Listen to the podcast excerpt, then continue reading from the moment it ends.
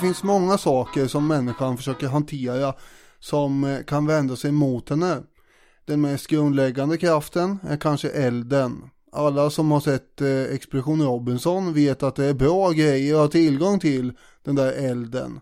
Den ger värme och ljus och är människans första stora erövring av naturen. Men det har visat sig många gånger under historien att den är nyckfull. Med full och hänsynslös kraft kan den vända sig mot människan. Det gör den inte av elakhet eller ondska, det är bara så eld fungerar. De flesta äldre svenska städer har egna sådana berättelser om apokalyptiska storbränder som formar varje stads historia. Norrköping 1822, Gävle 1869, Sundsvall 1888. I Borås brann det mest hela tiden på 1820-talet. Stockholm har haft många stora bränder genom seklerna. Det här har skapat både trauman och möjligheter. Folk har omkommit och blivit hemlösa, men nya stadsdelar byggda på annorlunda sätt har rest sig ur askan. De svenska bänderna kanske får bli ett eget avsnitt en vacker dag. I det här avsnittet ska vi titta på två av de största och värsta statsbänderna i internationell historia. London 1666 och Chicago 1871. Robin, han har tagit på rocken och den bak och framvända hjälmkepsen. Jag och ni lyssnare står redo vid pumpen. Nu ger vi oss in i hettan.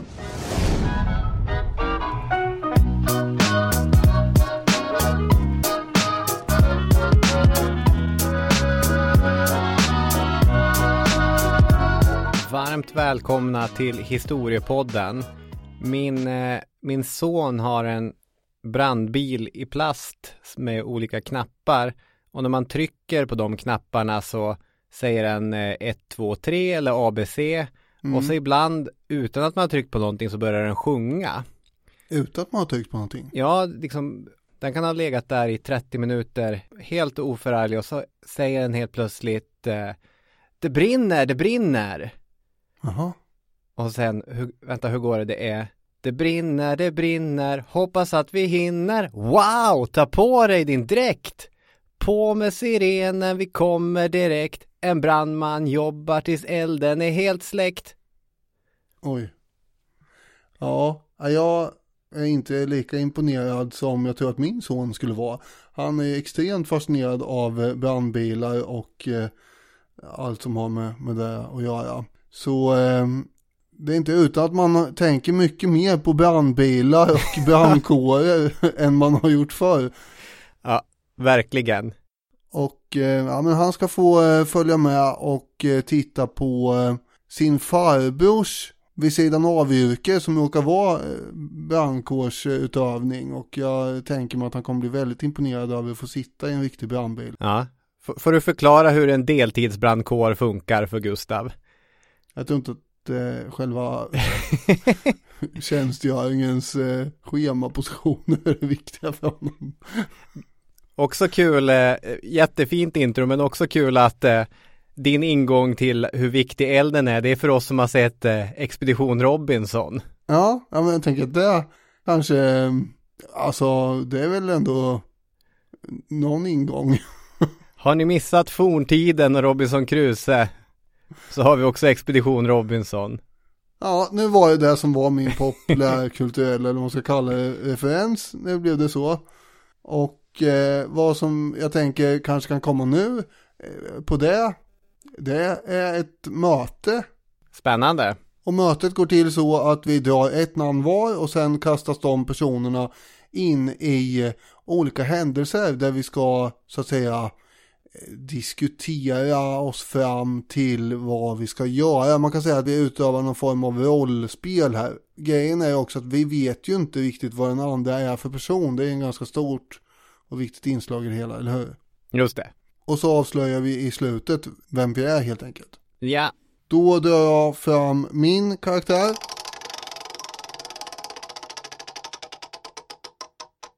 Ja, okej, okay, det var min där ja. Mm, då kör vi Robin. Och då ska Daniel Hermansson dra fram en situation som vi ska lösa. Och då snurrar jag på den nu. Ja, den här var ju lite passande då eh, för eh, året i alla fall. Det är valtider. Har ni några åsikter? Ja, har vi några åsikter här eh, i frågan så att säga vem det är som ska styra och ställa här i landet?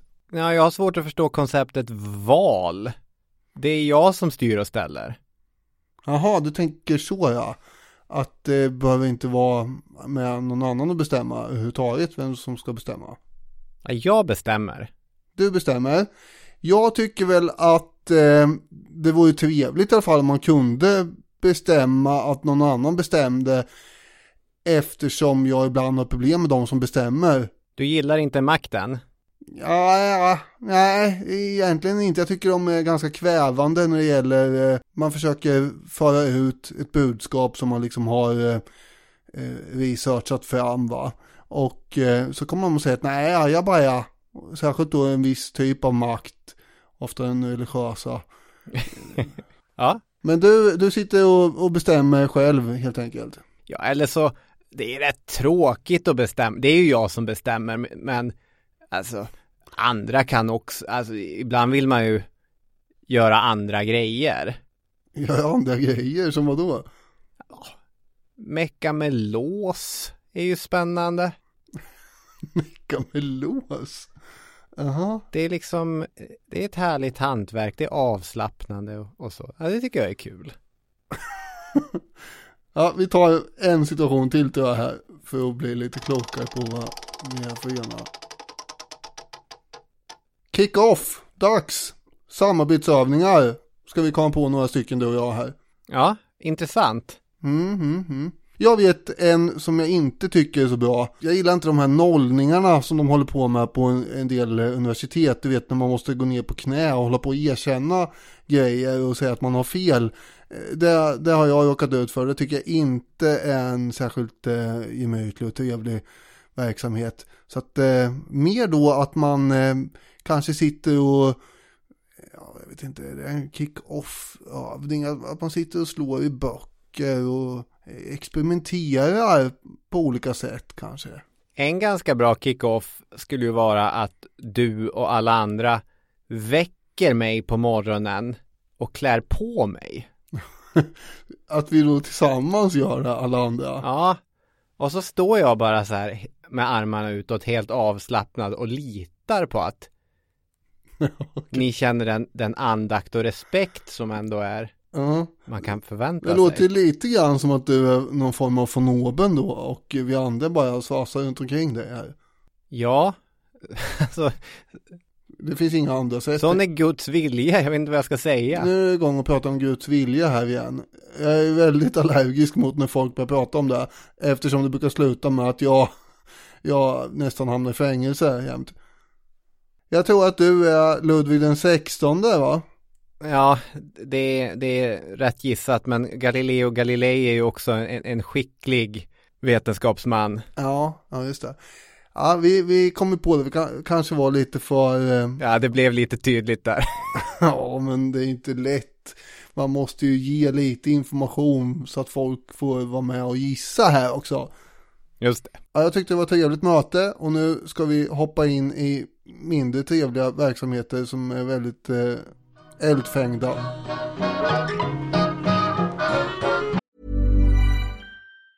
Burrow is a furniture company known for timeless design and thoughtful construction and free shipping. And that extends to their outdoor collection. Their outdoor furniture is built to withstand the elements, featuring rust-proof stainless steel hardware, weather-ready teak, and quick-dry foam cushions. For Memorial Day, get 15% off your Burrow purchase at burrow.com slash ACAST and up to 25% off outdoor.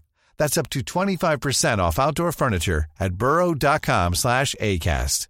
I'm Sandra, and I'm just the professional your small business was looking for. But you didn't hire me because you didn't use LinkedIn jobs. LinkedIn has professionals you can't find anywhere else, including those who aren't actively looking for a new job, but might be open to the perfect role, like me.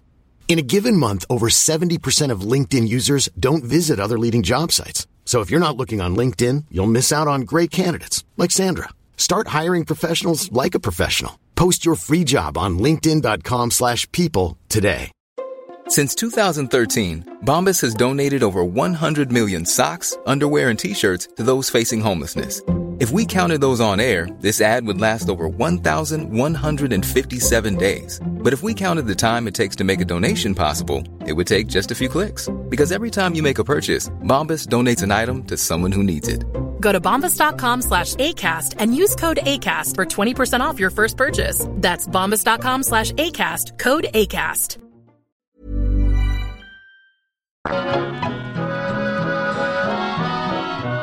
Och då behöver vi ju ett sätt att lära oss hantera det här. Vi kan inte bryta ihop så fort det brinner.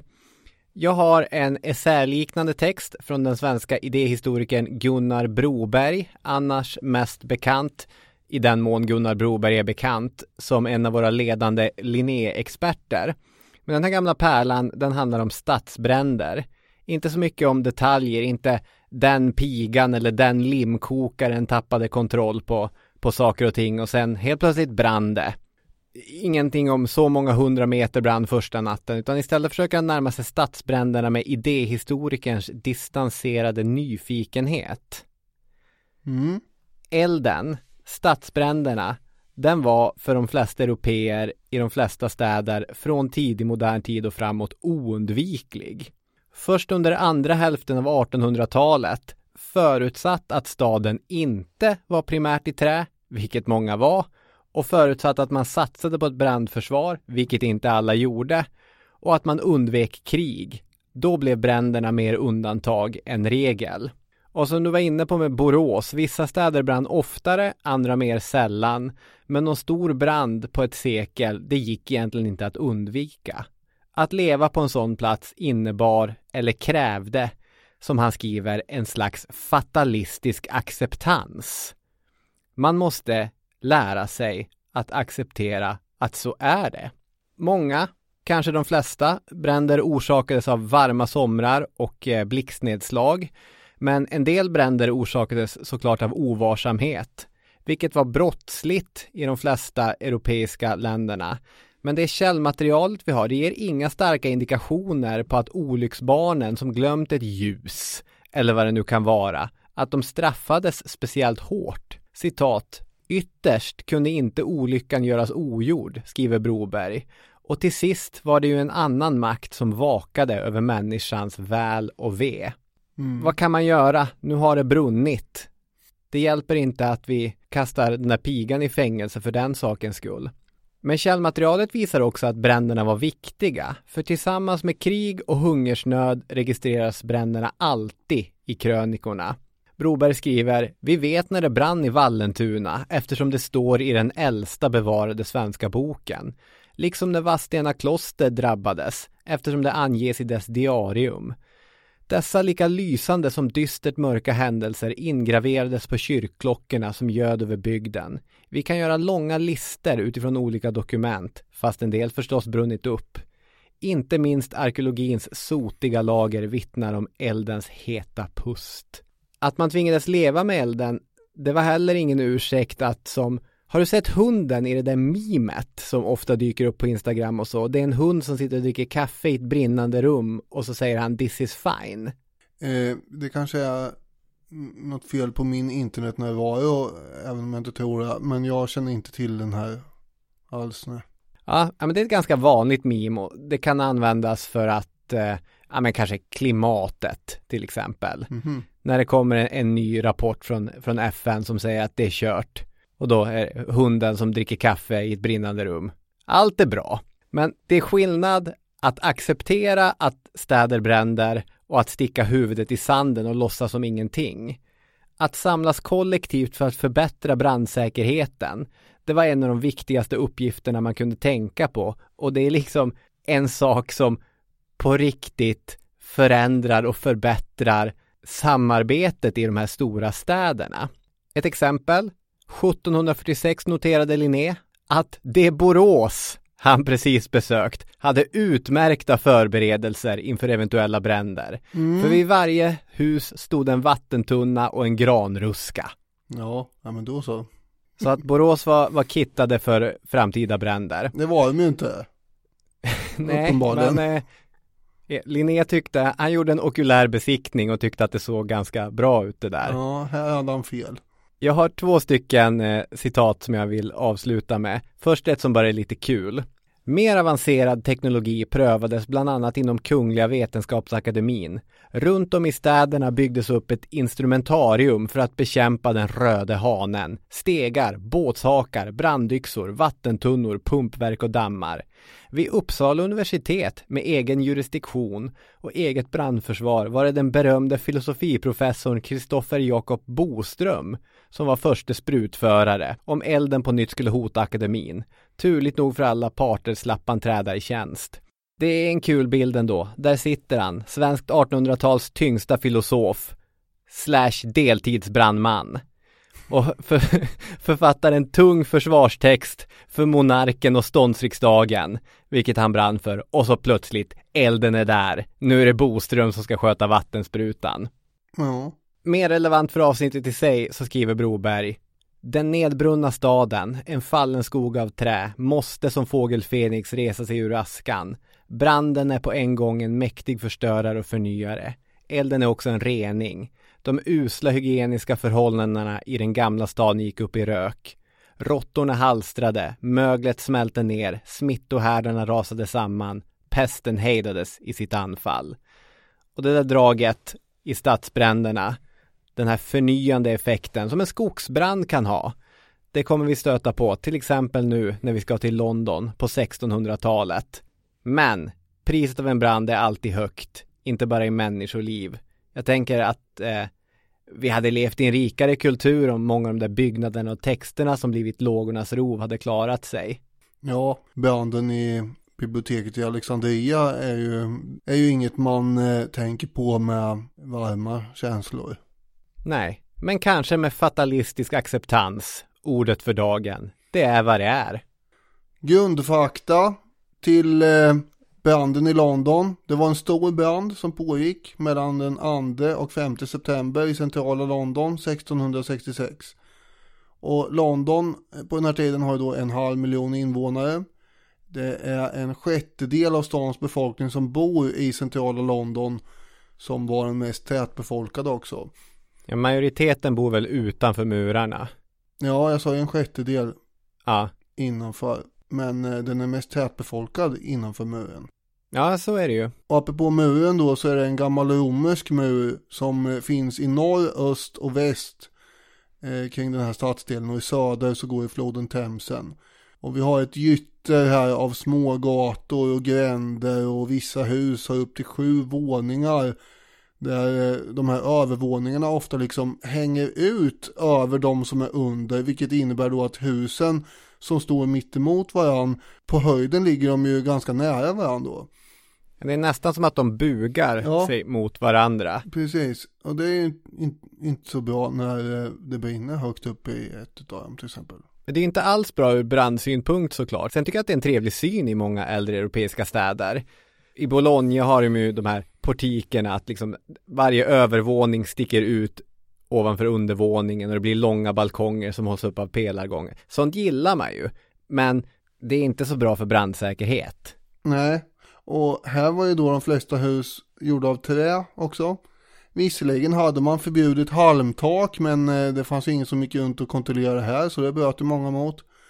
Och även om eh, området som vi pratar om här, centrala London, är navet för både ekonomiska och eh, administrativa sektorer så bor ju de flesta med pengar inte här.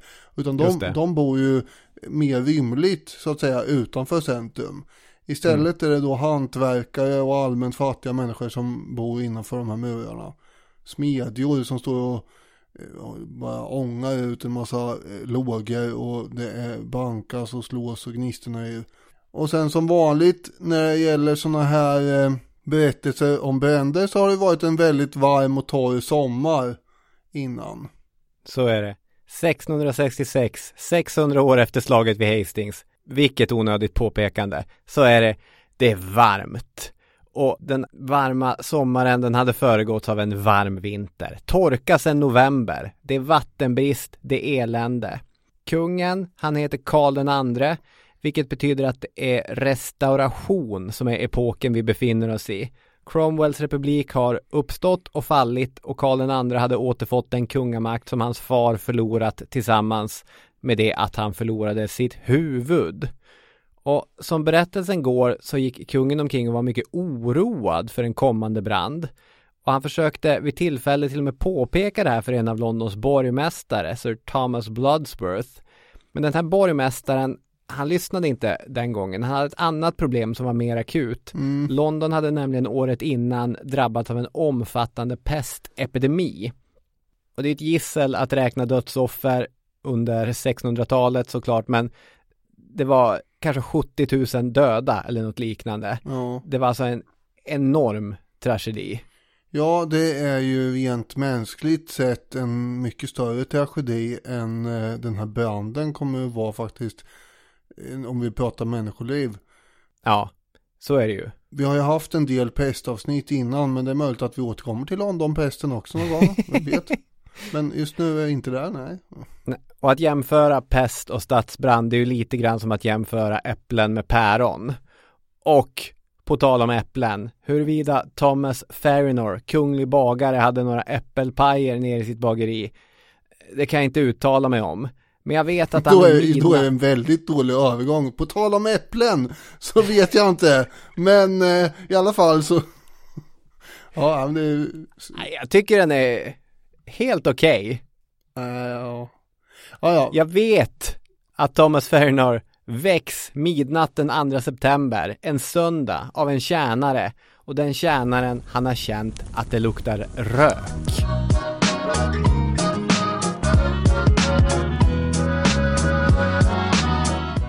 Farinors familj, de kan klättra ut ur det hus som redan står i brand. De tar sig ut via grannens tak. Det är ett hembiträde som blir kvar i huset. Antingen så kan hon inte klättra ut eller så vågar hon inte klättra ut. Hon blir lågornas rov och det första offret. Men nu brinner det i London. Ja, nu brinner det och det finns en stark vind från öst också som sprider elden snabbt genom kvarteren här. Men det här var ju inga ovanligheter egentligen. Eh, sånt kunde hända och framförallt det fanns en kommunal plan. Gud vad skönt att veta.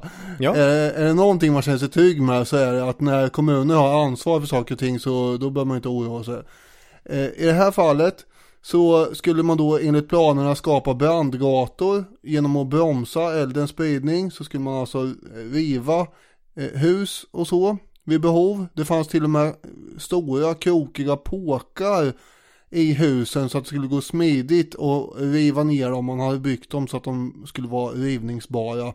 Man kunde också spränga husen och sen dra bort resterna. Bra, då kommer ju inte det här bli långvarigt. Först måste vi bara eh, få borgmästare Bloodworth att eh, gå med på det här. Han tillkallas.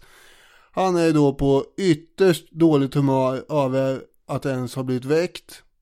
Han, eh, jag ser framför mig hur han eh, grymtar runt där i sin nattluva och tofflor innan han sätter sig i vagnen och blir körd till den här branden. Ja, Och då har branden pågått en timme. Och när han kommer dit så har ju folk bildat kedjor med vattenhinkar som förs fram för att släcka elden. Eh, Men Bladworth han avvisar alla önskemål om att få riva husen runt omkring branden här. Han bara Nej, eh, jag tror faktiskt inte det. Sa han. Och sen kommer de bevingade orden som kanske är påhittade men som vi ändå alltid måste berätta om.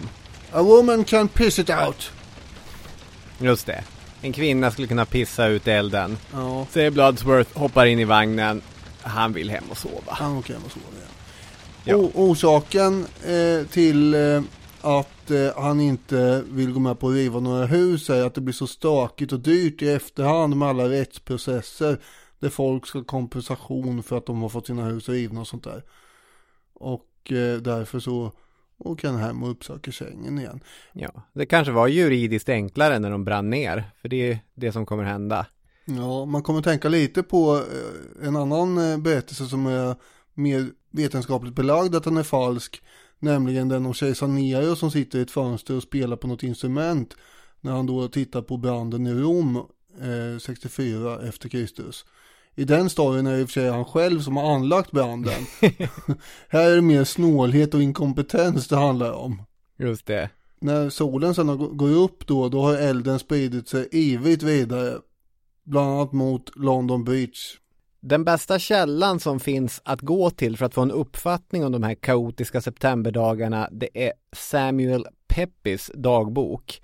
Och Peppi var son till en skräddare men hans enkla bakgrund till trots började han klättra inom hierarkin och eh, han blev både riksdagsledamot samt någon slags ansvarig minister för flottan.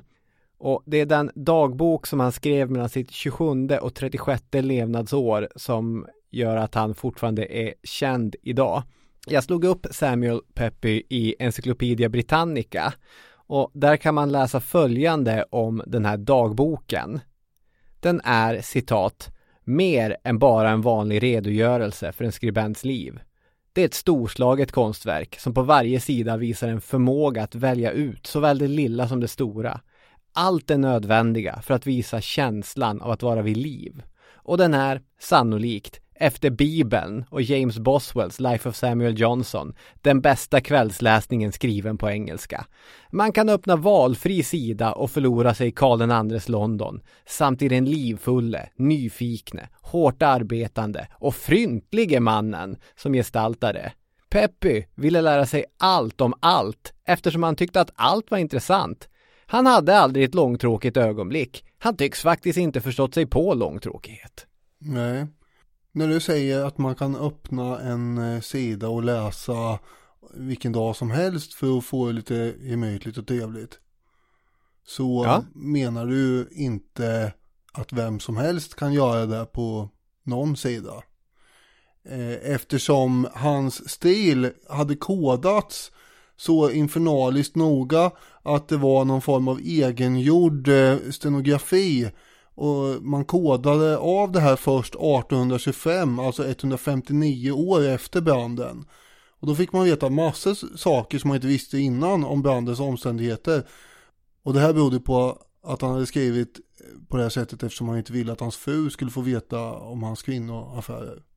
Nej, um, absolut. Jag tror att Encyclopedia Britannica pratar om den på 1800-talet eh, utgivna i klartext skrivna varianten. Ja, det är mycket Jag vill bara innan vi lämnar det citatet som jag har suttit och eh, noggrant översatt där, bara återigen höja vad härligt avslappnade brittiska encyklopedister är. Att när man sitter och skriver om den här dagboken, ja då kanske man dras med och säger att tillsammans med Bibeln och en annan bok är det den bästa kvällsläsningen på engelska. Som att det är ett objektivt sakligt påstående man kan komma med. ja, det är faktiskt det, ganska oresande egentligen. Det finns inte i nationalencyklopedin.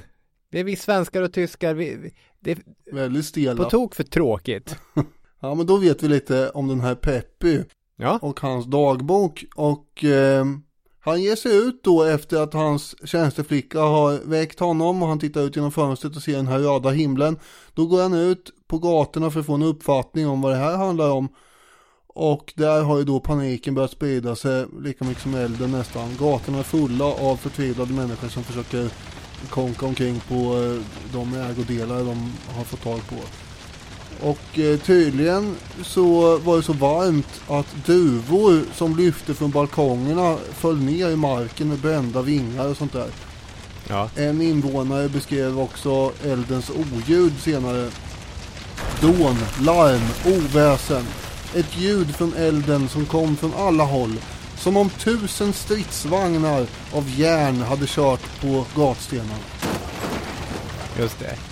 Peppy beger sig också sen hem till sitt hus och begraver silvret i trädgården. Ja, det är, att... det är den första åtgärden eh, som gäller att ta tag i. Det visar ju ändå på, på någon slags eh, eh, acceptans inför att det här kan gå illa. Sen så promenerar han upp till sin kompis kungen mm. och säger att eh, du Karl, vi har ett problem av sån dignitet att eh, jag tycker att du borde få veta det här. Ja, det är ju rimligt. Ja, så är det. Och Karl den andra, han tar uppgifterna på mycket stort allvar. Och helt plötsligt så begär han av Bloodsworth att man genast skulle börja riva hus och skapa riktiga brandgator. Det är, jag vet inte om du har en annan förståelse och jag kanske är för hårt färgad av hur Samuel Peppy beskriver det. Men det känns ju som borgmästaren fortfarande på morgonen inte var så pepp att börja göra saker utan det är först när ansvarstagande respektabelt folk går till konungen och ber Mm. om hjälp. Jo, precis.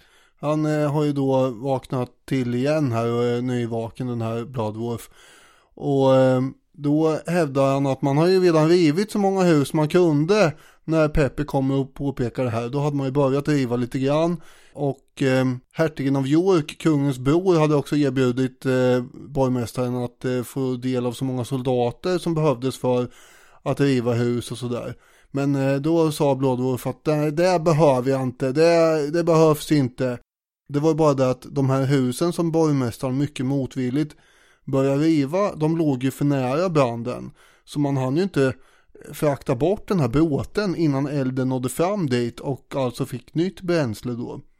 Just det. Och då ska han ha sagt Vad kan jag göra? Vi river hus i en rasande fart Men elden är över oss fortare än vi hinner bära bort den Och istället så Ja då åkte han hem och vila Och kom inte ut igen förrän branden var över helt enkelt Och branden spreds ju också vidare förstås då och förstör bland annat Börshuset och under tisdagen den 4 september så brann den här ståtliga Sankt Paulskatedralen ner Just det.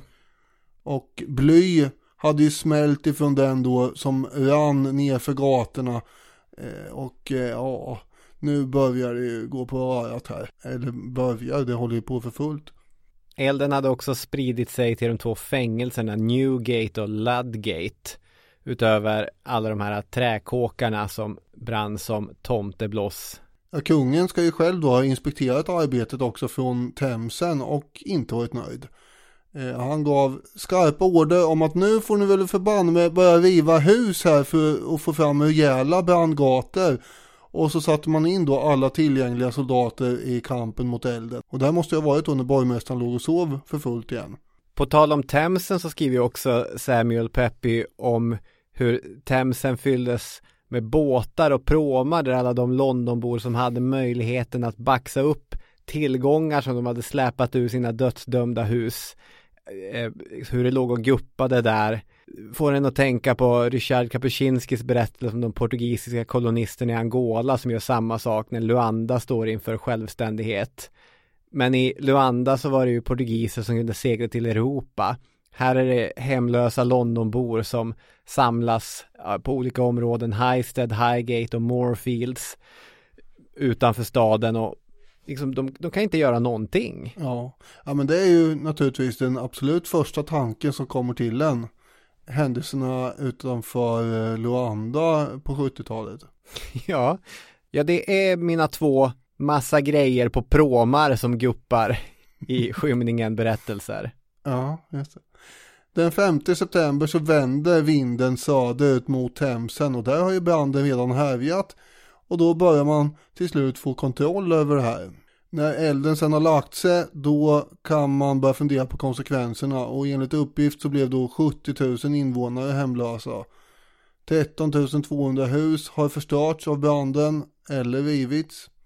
Dödsfallen är lite oklart, eller högst oklart. Enligt myndigheterna handlar det om fem stycken personer. Men ja, eh, det är lågt. det är lågt.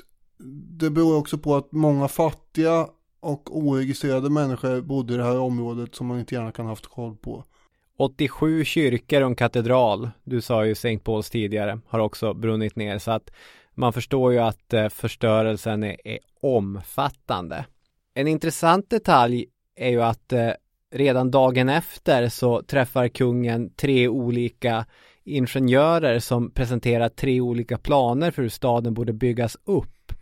Och samtliga de här eh, Eh, planerna menar ju att eh, nu är det dags att bygga London med reguljära geometriska gator.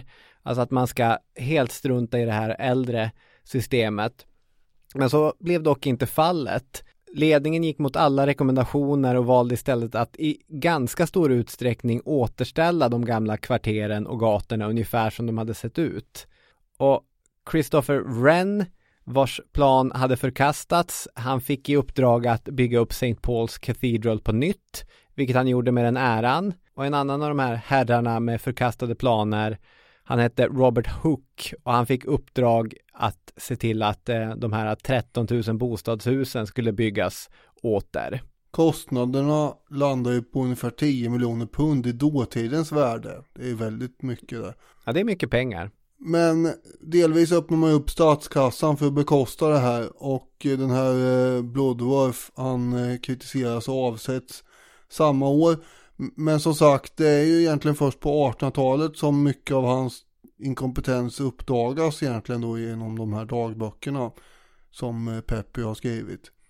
På den tiden sökte man istället efter andra syndabockar också. Kanske var det här en eh, fransk katolsk konspiration? Ja, det är papisterna. Ja, det kunde man ju ana. Och det här blir man ju ganska tvärsäker på då när det dyker upp en urmakare som eh, heter Robert Hubert. En fransman som hävdar att han har startat branden på uppdrag av påven. Daniel Udén skriver i boken 101 historiska misstag att Hubert var citat uppenbarligen svagsint och ändrade sin historia flera gånger under förhören. Eh, han förklarades ändå som skyldig för branden och sen hängde man honom den 28 september. Skönt, då har vi straffat någon för det här. Eh, det var ju bara det att efter några dagar så fick man klart för sig att den här karn hade ju inte kommit till London förrän två dagar efter branden. Så kan det gå. Och eh, ja, en positiv sak var i alla fall att den här branden tog koll på merparten av de här råttorna som sprang omkring och eh, spred pest. Så är det. På det sättet var den ju verkligen renande.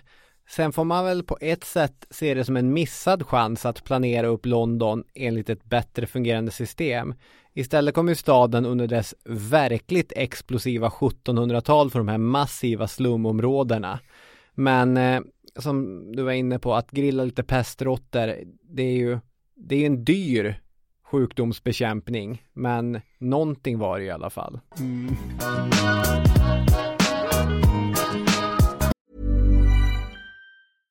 How would you like to look five years younger? In a clinical study, people that had volume added with Juvederm Voluma XC in the cheeks perceived themselves as looking five years younger at six months after treatment. Look younger, feel like you. Add volume for lift and contour in the cheeks with Juvederm Voluma XC. Reverse signs of aging by adding volume to smooth laugh lines with Juvederm Volure XC. For important safety information and to find a licensed specialist, visit juvederm.com. That's J U V E D E R M.com. Not for people with severe allergic reactions, allergies to lidocaine, or the proteins used in Juvederm. Common side effects include injection site redness, swelling, pain, tenderness, firmness, lumps, bumps, bruising, discoloration, or itching. There's a risk of unintentional injection into a blood vessel, which can cause vision abnormalities, blindness, stroke, temporary scabs, or scarring. Talk to a licensed specialist to find out if it's right for you. This Mother's Day, celebrate the extraordinary women in your life with a heartfelt gift from Blue Nile. Whether it's for your mom, a mother figure, or yourself as a mom, find that perfect piece to express your love and appreciation. Explore Blue Nile's exquisite pearls and mesmerizing gemstones that she's sure to love. Enjoy fast shipping options like guaranteed free shipping and returns. Make this Mother's Day unforgettable with a piece from Blue Nile. Right now, get up to 50% off at BlueNile.com. That's BlueNile.com. Millions of people have lost weight with personalized plans from Noom, like Evan, who can't stand salads and still lost 50 pounds. Salads, generally, for most people, are the easy button, right? For me, that wasn't an option. I never really was a salad guy. That's just not who I am. But Noom worked for me. Get your personalized plan today at Noom.com. Real Noom user compensated to provide their story. In four weeks, the typical Noom user can expect to lose one to two pounds per week. Individual results may vary.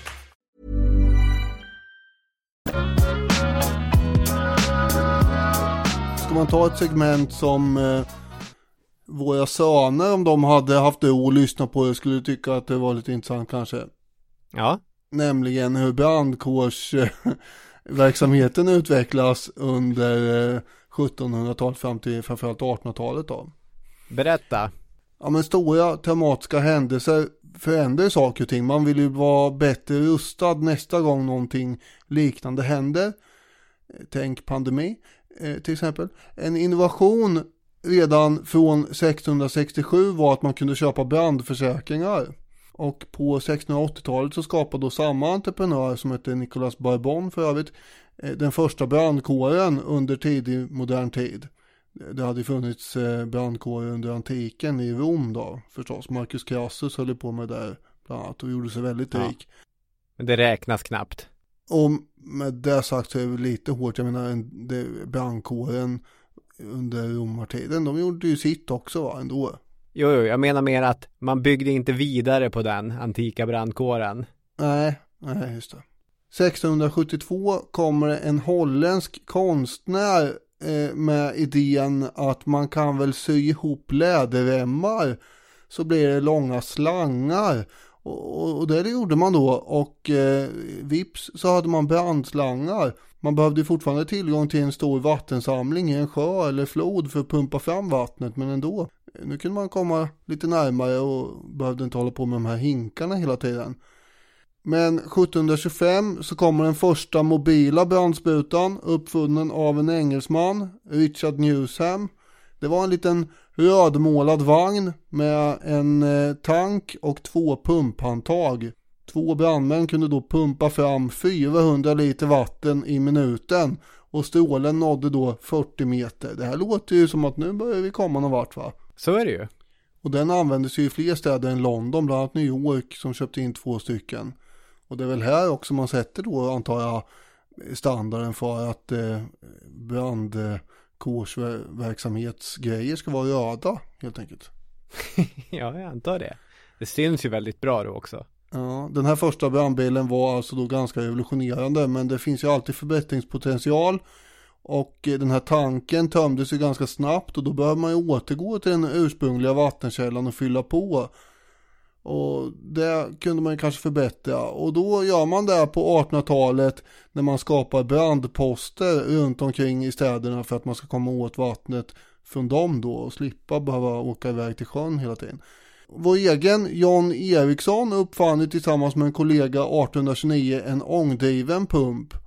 Och den kunde minsann pumpa fram två ton vatten i minuten. Det är mycket.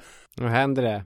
Det är som processorer, det blir dubbelt så effektivt varje gång. Ja, vad tänker då datoranvändare när de får en dubbelt så effektiv processor? Tänker de eh, det här var för jävligt för nu behövs ju inte jag här längre och sitta och skriva för hand. Ja, vissa gör ju det såklart. När den där dubbelt så snabba processorn, jag vet inte, gör arbeten som människor tidigare suttit och Knackat. mekaniskt klickat i. Ja. ja, i alla fall brandmännen borde kanske bli glada över det här men de anordnade inga tacksägelsefester eller sjöng hymner till Erikssons ära för det här direkt.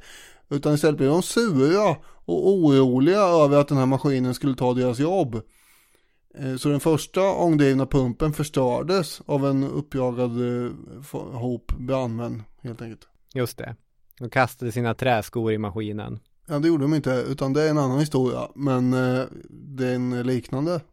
Under slutet av 1600-talet så hade de första brandkårerna bara ägnat sig åt att bekämpa eld hos redan betalande kunder.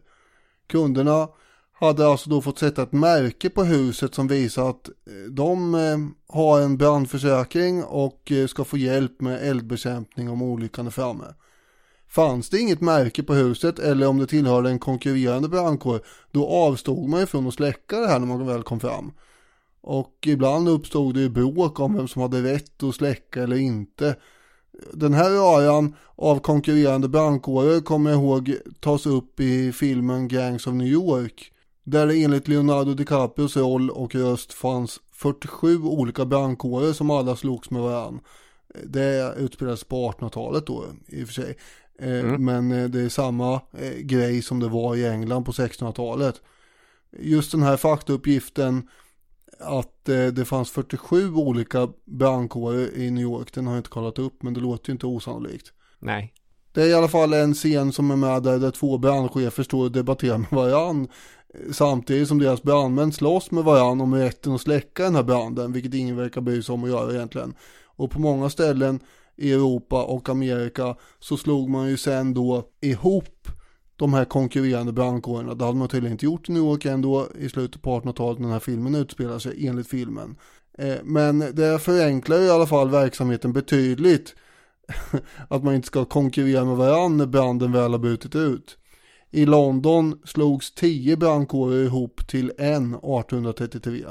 Nu blir det effektivare. May I point out that this building is burning to ashes? And may I point out that this area is the province of my own America's Fire Brigade and that you lot belong only in the Bowery? May I point out that you're outmanned, outmaneuvered, and in a moment outfought? Am I? The Great Fire of London är ett ganska typiskt, om än mer omfattande, exempel på den tidiga moderna tidens stadsbränder. Det fanns få eller inga brandkårar, alla kåkar var byggda av trä. Men från mitten av 1800-talet, mot bakgrund av det som du har pratat om nu, så var det inte lika självklart att sådana bränder skulle bryta ut. Det finns motexempel såklart. Du nämnde flera av dem i din inledning. Gävle brann 1869 va? Ja. Och både Sundsvall och Umeå brann den mycket varma sommaren 1888. Två stadsbränder som kom att forma respektive stad på avgörande sätt. Det kan man gott återkomma till senare, inte i det här avsnittet men senare i den här podcasten. Gunnar Broberg han är ganska rätt fram i sin text. Han säger att de här exemplen, till exempel Gävle, Sundsvall, Umeå, det var städer som borde ha brunnit tidigare. Jaha. Gyttriga trästäder som levde på lånad tid. Den engelskspråkiga världen har ett sånt stort och känt exempel. Många amerikaner skulle nog hävda att deras stadsbrand är mer känd än Umeås stadsbrand, till och med. Ja, till och med. The Great Fire of Chicago. Chicago är ju en av USAs absolut mest fascinerande städer. Jag är till exempel så djupt fascinerad av det politiska system med tjänster och gentjänster som helt dominerade staden under hela 1900-talet. The Machine kallat. Där lokala partibossar kunde leverera röster mot att de fick lite någonting i gengäld på det sättet. Mm.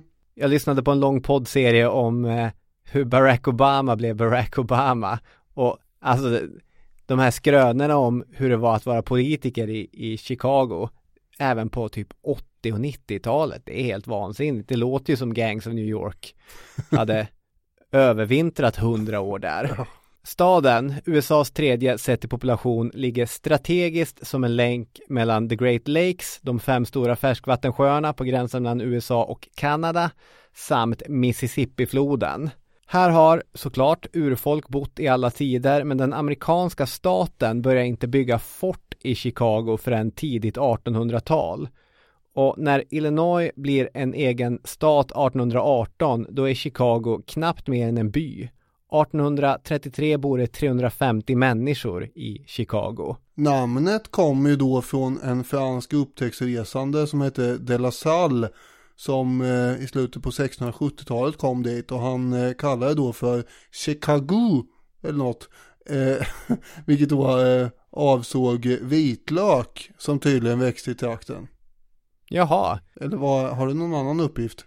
Nej, det är inte. Jag bara alltid tagit för givet att det kommer från något av urfolkens språk eftersom det har lite de fonetiska kvaliteterna. Men det är säkert någon fransk upptäckare som har ljudat fram det.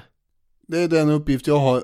Efter 1833 kommer det börja hända saker med statligt finansierade kanalbyggen och inte minst genom att staden blir en hubb för det kraftigt expanderade järnvägssystemet så växer ju Chicago explosivt från 1840-talet och framåt. Ja. 1850 bodde ungefär 30 000 människor i Chicago. Tio år senare hade den siffran tredubblats. Det är svårt att hitta liknande och samtida exempel på en sån häftig befolkningsutveckling. Redan under 1870-talet hade en stadsbild som annars känns väldigt mycket samtida USA satt sig. I utkanten av staden, mer utspritt, mer luftigt, fanns stora delar av övre och medelklassen. Downtown med slingriga trästadsområden, där bodde de fattiga. De bodde ofta i hus som var flera våningar höga och eh, framförallt dominerades den stadsbilden av sämre bemedlade invandrare, däribland säkerligen en och annan svensk. Ja, ganska många sådana säkert. Mm.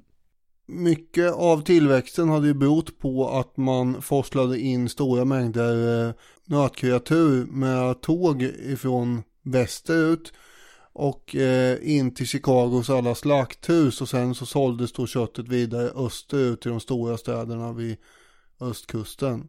1871 Kan det vara så att det är en varm sommar då? Ja det kan det. Det var väldigt varm sommar men det var ju inte så otippat. Det behövde man inte vara en Sherlock Holmes här för att räkna ut att det skulle vara en faktor i frågan. Mellan juli och oktober hade det fallit mindre än 75 millimeter regn och det brann faktiskt hela tiden i Chicago under den här sommaren för att det var så varmt och torrt. Och naturligtvis är den andra faktorn att eh, bebyggelsen till huvudsak består av trä. Ja. Och det bor ungefär 300 000 invånare i den här stan 1871. Branden kommer ju bryta ut just den här branden då den 8 oktober. Å andra sidan har det varit en brand kvällen före också. En stor brand. Du sa att det brann hela tiden och det gjorde det med. Ja, men du, helt riktigt en ganska omfattande brand som brandmännen hade kämpat hela dagen och hela kvällen med att eh, kämpa ner. Mm. Och då är man ju trött och eh, så vill komma hem och lägga sig på sofflocket eh, efter det förstås. Och, och då kommer det här istället. Branden bryter ut vid halv nio på kvällen ungefär den 8 oktober i en lada hos en irländsk immigrantfamilj. Eh, det är Catherine och Patrick O'Leary. Naturligtvis heter de O'Leary. Ja. Länge trodde man då att det var en ko som hade sparkat omkull en lykta eh, som var orsaken till det här eftersom en journalist hade hävdat det i tidningen senare och först 20 år senare erkände han att det hade han hittat på. Just det. Andra förklaringar som har givits är att mjölktjuvar hade brutit sig in i stallet och orsakade en brand. Eller så började det bara brinna. Det spelar ju egentligen ingen roll för det var ett stall och det började brinna. Ja. Vi på Historiepodden, vi uppmanar alla att ta brandsäkerhet på allvar. Grilla inte när det råder eldningsförbud. Kom ihåg att släcka ljusen. Ha inte fläkten på när du friterar någonting. Och så vidare och så vidare. Vi tar brandsäkerhet på stort allvar. Men med all god vilja i världen och med all försiktighet ibland kommer det börja brinna. Ja. Jag kommer tänka på den här filmen Plötsligt i Vinslöv. Heter det inte det? Eh, de här eh, bangolfmänniskorna. Entusiasterna. Ja, just det. Han står och steker på i sitt lilla kök där så flammorna når upp till taket. Ja, nej, sånt vill vi inte se. Nej, det inte att ta brandsäkerheten på största allvar. Men han var nöjd med sina stekar där Ja. då. Jag vet att även om jag gör så här va, så vet jag med mig att det kan inte hända mer än att lågorna slår rakt upp. De lugnar ner sig igen. Va. Det kan inte brinna utanför det här området. Va. Och det är likadant inom golfen. Det enda som kan hända mig det är, det är att jag slår ett skitslag. Va. Jag dör inte av det. Det tog 40 minuter från att larmet gick till att brandkåren fick veta att det brann. Och det är ju länge även på den här tiden. Och eh, den 45 år gamla brandchefen Robert Williams han väcktes av sin fru. Och dessutom ska då eh, brandkåren när han väl har fått veta det här ha åkt till fel adress först. Ja, den första brandbilen som de skickar ut försvinner alltså. Vi har mysteriet med brandbilen som försvann. Ja, ja det är ju... Var det så att de skulle till Ringvägen i stan, men istället skickades till Ringvägen i Sundbyberg? Eh, inte sannolikt. Och det är inte den absolut bäst inkofotade bäckreferensen i mitt liv. Nej. Men det är ändå kul att vi har en brandbil som har försvunnit. Den gick upp i rök. Det, det här, du är så väldigt nöjd över det här, eller hur? Jag ser ju det på det. Det är bara det att det här är ingen bil egentligen, det är en vagn va? Brandvagnen som försvann då i så fall. Ja, Ja, ja men okej. Mm. Det brinner hos grannen. Det brinner visst hos grannarna. En vanlig spekulation är ju också att när brandkåren väl anlände så var brandmännen så trötta efter gårdagens bravader att de helt enkelt inte klarade av att jobba lika effektivt en andra dag i rad. Men man hade ju också flera saker som jobbade mot dem. En mycket stark vind från sydväst gjorde samma jobb som den här ostanvinden hade gjort i London. Det var som en stor blåsbälg som bara eh, göt nytt och starkare liv i den här elden.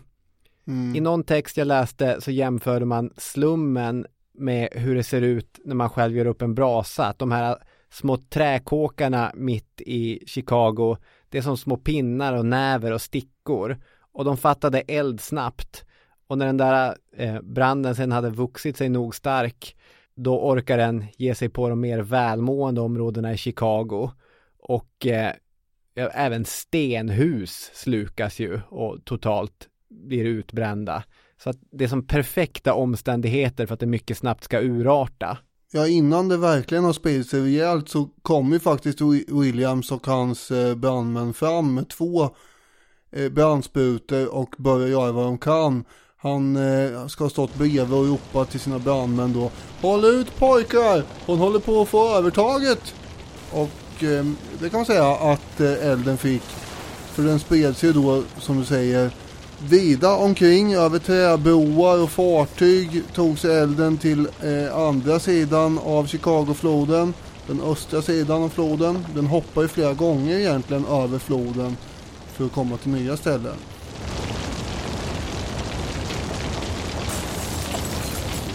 Det måste ha sett eh, intressant ut. Det är helt fel adjektiv, men det måste ju ha sett oerhört ut, vidunderligt. Ja. Till slut kommer stans alla 15 ångsprutor att åka iväg mot sydväst under sirenvrål för att hjälpa till här. Och i en artikel i Världens historia från 2019 står det Situationen blir allt mer desperat. Williams lägger märke till hur brinnande föremål fyller luften ovanför honom och hans män. Vinden virvlar upp allt material för marken och blåser det i nordostlig riktning, in mot Chicagos centrum. Som eldprojektiler från en kanon dalar det brinnande materialet ner och antänder nya bränder. Klockan 23.15 får Williams den rapport som han fruktat. En brand har blossat upp på motsatta sidan av Chicagoflodens sydgående arm. Stadskärnan är hotad. Det är själva fan, utbrister brandchefen som hittills har hoppats att floden skulle stoppa elden. Norr om floden så blir också brandmännen avskurna från det vattenverk som finns där, vilket ska ha försvårat släckningsarbetet ja. ganska påtagligt. Det är alltså en vägg av eld som ibland stegrar upp till 30 meters höjd som väller fram över Chicago. Ja, det är ett väldigt inferno. Ja. Och till slut så når jag då fram till närheten av hans eget hem, den här brandchefen Williams. Och eh, då ser han först och främst till att få ut sin fru ur huset. Det är ju ändå gentilt. Sen ser han till att rädda eh, med hjälp av några brandmän sitt oumbärliga piano ut på gatan. Och eh, sen går han in igen och kommer ut med en dyr matta över axeln. Nu är det dags att börja rädda prylar här. Men innan det här så har ju då stans gasverk, arméns vapendepå och en massa kyrkor brunnit ner. Och eh, Williams ska också ha gett order om att släppa ut ett hundratal fångar som satt i cellerna till domstolsbyggnaden som snart också brann för övrigt. Och domaren i stan, James Bradwell, han eh, hade också tagit sig till eh, själva domstolsbyggnaden då.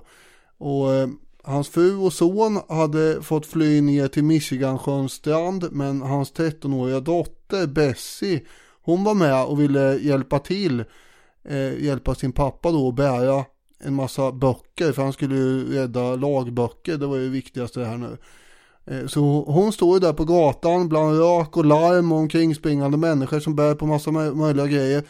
Och under tiden så springer domare Bradwell in och ut i huset för att hämta lagböcker som han staplar på en stor hög utanför huset där. Och det gäller att rädda vad som räddas kan. Bessie själv står och håller i en tjock bok med register över sin mammas tidningsprenumeranter.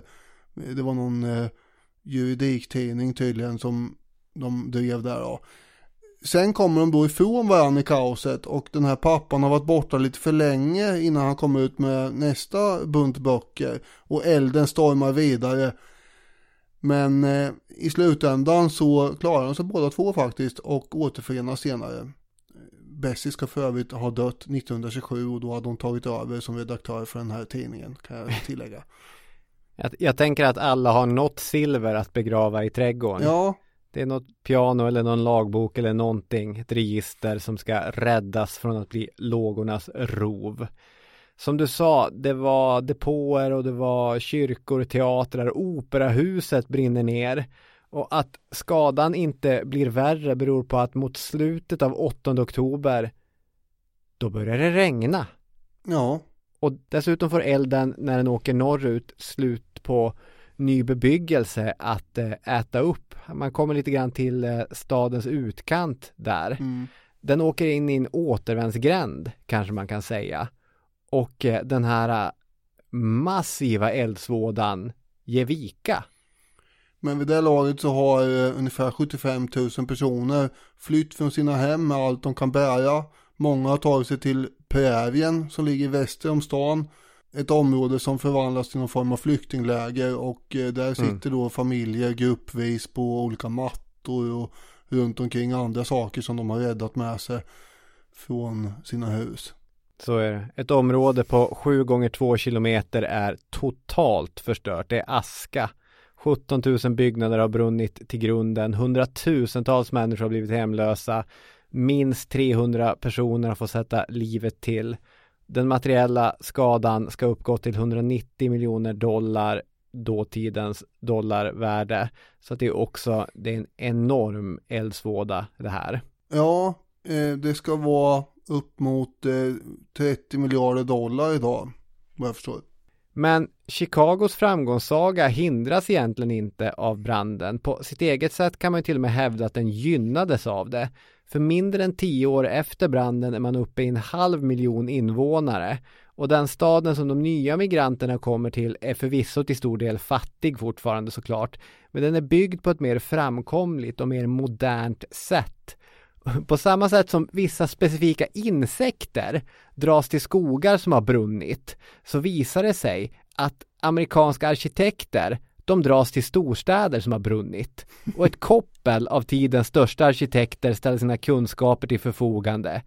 Det är pendeltåg som införs för att uppmuntra till att glesa ut bebyggelsen. Höga hus downtown, butiker och kontor planteras i centrum och man lägger industrin planerad längs med floden. Det är inte någon idealstad som kommer till Chicago på sent 1800-tal liksom. Våldsamheten under kommande decennier kopplat till bland annat strejker och lockouter är väl bevis på det. Men det är faktiskt en mycket bättre stad som rest sig ur askan än den staden som hade stått där innan. Mm. Ja, det var ju fullt av eh, tidningsfotografer som kom från andra städer i USA som gick omkring i askhögarna där och tog bilder. Och de här bilderna spreds ju över USA och skapade stor sympati för Chicago. Presidenten, eh, vår gamle vän, whiskyvän eh, Ulysses Ja, det är Grant va? Ja, han eh, tog ju fram checkhäftet minsann och skänkte tusen dollar från sina egna privata pengar. Dessutom hade ju järnvägsnätet klarat sig, vilket underlättar jobbet med att bygga upp stan igen. Man kunde ju frakta dit grejer enklare. Framförallt kunde handeln fortsätta via floderna söderut och sådär. Och några dagar efter branden så trumpetade tidningen Chicago Tribune ut rubriken Chicago existerar fortfarande. Och sen hade man lagt till De stora handelsådrorna existerar fortfarande och allt är redo att återupptas. Så att det fanns ju en, eh, en optimism får man ju säga. Det är härligt. Vid sekelskiftet så bor det 1,7 miljoner i Chicago som då är landets näst största stad. Just det, omkörd av Los Angeles sen dess, men fortfarande trea. Ja, kvar står Chicago Water Tower också. En utav de största byggnaderna som överlevde branden. Och det var det här stora vattentornet då. Som någon form av symbol för tiden före branden. Just det. Det var kanske de två mest bekanta stadsbränderna från den engelskspråkiga världen. Berättelser som har format några av de största och viktigaste städerna som vi har. De påminner om stadsbränderna i Borås eller Umeå eller Gävle. För det är ungefär samma sak som händer. Det brinner ner och man får en chans att bygga om på nytt. Mm. Och det är inte kul, Men det är samtidigt så här någonting som man får acceptera och tillsammans inför framtiden jobba för att eh, det inte ska hända igen. Ja, verkligen. Och nu för tiden så är ju inslaget av eh, träbyggnader i städerna en smula mindre. Så är det. Vi har inte sagt någonting om förra avsnittet. Och det beror på att vi har spelat in eh, det här avsnittet före det avsnittet som ni eh, hörde förra veckan. Men jag är säker på att eh, vi hade ett väldigt trevligt samtal med Herman Lindqvist. Avsnitt 400, Schrödingers avsnitt just nu. Det, det kan vara jättebra, det kan vara jättedåligt. ja, vi, vi hoppas på det förra. Ja, verkligen. Tack så mycket för att ni har lyssnat så hörs vi igen nästa vecka när det handlar om något annat. Glöm inte bort brandsäkerheten. Ha det fint där ute. Vi hörs igen snart! Vi hörs på söndag. På... ja, och kanske på Facebook innan dess. Ha det bra. Hej, hej! Hej!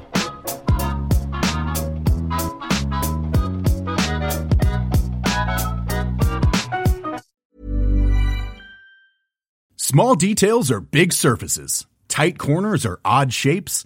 Flat, rounded, textured, or tall. Whatever your next project, there's a spray paint pattern that's just right. Because Rust new Custom Spray 5 in 1 gives you control with five different spray patterns. So you can tackle nooks, crannies, edges, and curves without worrying about drips, runs, uneven coverage, or anything else. Custom Spray 5 in 1. Only from rustolium A lot can happen in the next three years. Like a chatbot may be your new best friend. But what won't change? Needing health insurance. United Healthcare Tri Term Medical Plans are available for these changing times. Underwritten by Golden Rule Insurance Company, they offer budget friendly, flexible coverage for people who are in between jobs or missed open enrollment. The plans last nearly three years in some states, with access to a nationwide network of doctors and hospitals. So, for whatever tomorrow brings, United Healthcare Tri Term Medical Plans may be for you. Learn more at uh1.com. Hi, I'm Daniel, founder of Pretty Litter. Cats and cat owners deserve better than any old fashioned litter. That's why I teamed up with scientists and veterinarians to create Pretty Litter. Its innovative crystal formula has superior odor control and weighs up to 80% less than clay litter. Pretty Litter even monitors health by changing colors to help detect early signs of potential illness. It's the world's smartest kitty litter. Go to prettylitter.com and use code ACAST for 20% off your first order and a free cat toy. Terms and conditions apply. See site for details.